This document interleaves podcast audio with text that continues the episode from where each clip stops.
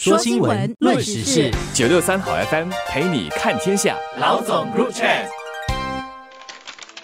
各位听众，早上好，我是联合早报的永红，我是李慧玲。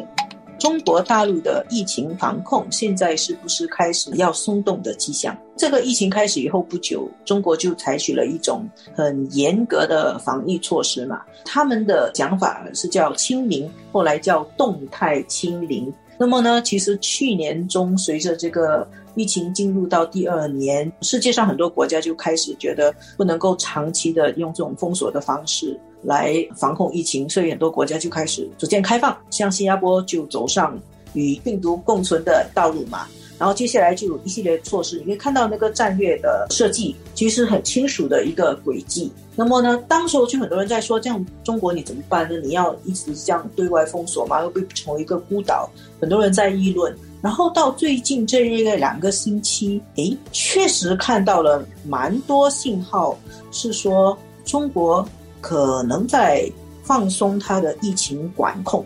但是我觉得这个其实也是在疫情不同的阶段的时候，中国会有不同的反应啊。我们之前也谈过，因为中国的人口它的基数实在是很大啊，所以它开始的时候可以用封城的这种方式，然后就。控制下来，很多人都觉得中国做的很不错嘛。中国自我感觉也蛮好。从当时候武汉封城到后来，其他国家死亡的人数都很高，呃，染病的人数都很多。但是中国的情况变成是它的社会主义制度的 优势啊。其实最近习近平也还在谈这个方面，叫做坚持就是胜利啊。呃，但是当病毒变种的时候，胜利的姿态要调整一下，需要转变应对的方式。而这几天，因为确实是病毒来了之后，而且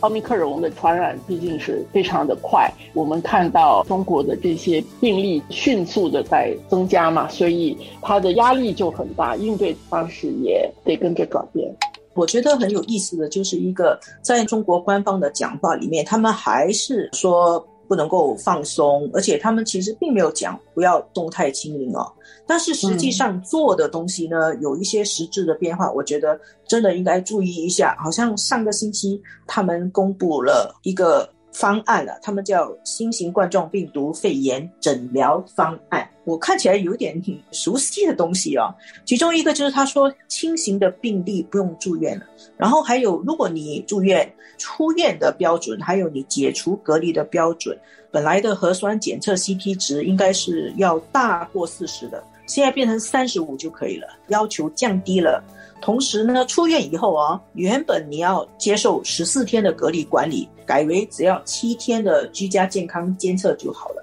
其实这个跟新加坡早期已经在做的有点像了，这其实是一个蛮重要的变化。还有三月二十二日，国务院联控机制对疫情应对处置工作领导小组专家组组长梁万年，他说到一个词，他说鼓励各地因地制宜。采取精准的防控措施，对他们讲话就是要 balance 很完整这样子，因为他不可以讲要放松，这样就好像显得自己跟那个西方国家一样躺平了，这个不可以讲。确实有一些地方在因地制宜了，比如说上海，上海前个礼拜到上个礼拜那个疫情就有一点上升，就分小区隔离，可是它的隔离的时间较短，同时它的工厂好像那个特斯拉、大众汽车，一天内他们就复工了。深圳的电子厂也是这样，所以你可以看到有一些城市条件比较好的，它就先试先行。这个我想说，现在对经济的影响是一个重要的考虑，特别这一次，因为上海跟深圳经济重要的两个城市，说是封还是没有封啊？上海说它没有封，深圳是封了一下啊，但是它的影响大概也会感受的比较清楚一点，对中国来说，而之前中国在完全是封的时候，其实。那个时候，全世界的疫情还比较严重，所以当时候中国它自己内部怎么双循环，它靠内部的市场。它可以撑着，但是我们也看到，今年我们也讲了，中国的经济增长压力是很大的。那么现在世界正在开放当中，进出口在恢复当中。如果中国还继续的，一碰到这样的问题的时候，它就封的话，那对中国的经济的影响恐怕会更大。确实，今年的那个政府工作报告定了年 GDP 增长率百分之五点五的目标，其实是一个积极进取的目标了。能不能达到？他们自己也说挑战很大。再考虑到现在，包括国际地缘政治风险上升，中国经济上面的压力也会要求他们更有决心的去调整那个疫情防控。其实我觉得，对于大陆来说，可能香港最近的疫情反弹，对于大陆来说也是有有点启发。有点启发，因为香港一个是它现在疫情很严重嘛，然后根据专家的测算，实际上可能一半的香港人口都已经感染过冠病，可能感染了就好了，或者是没检测出来，或者是无症状的，他就比较可以预算到预测到那个情况，然后他就可以评估他自己有没有承受力。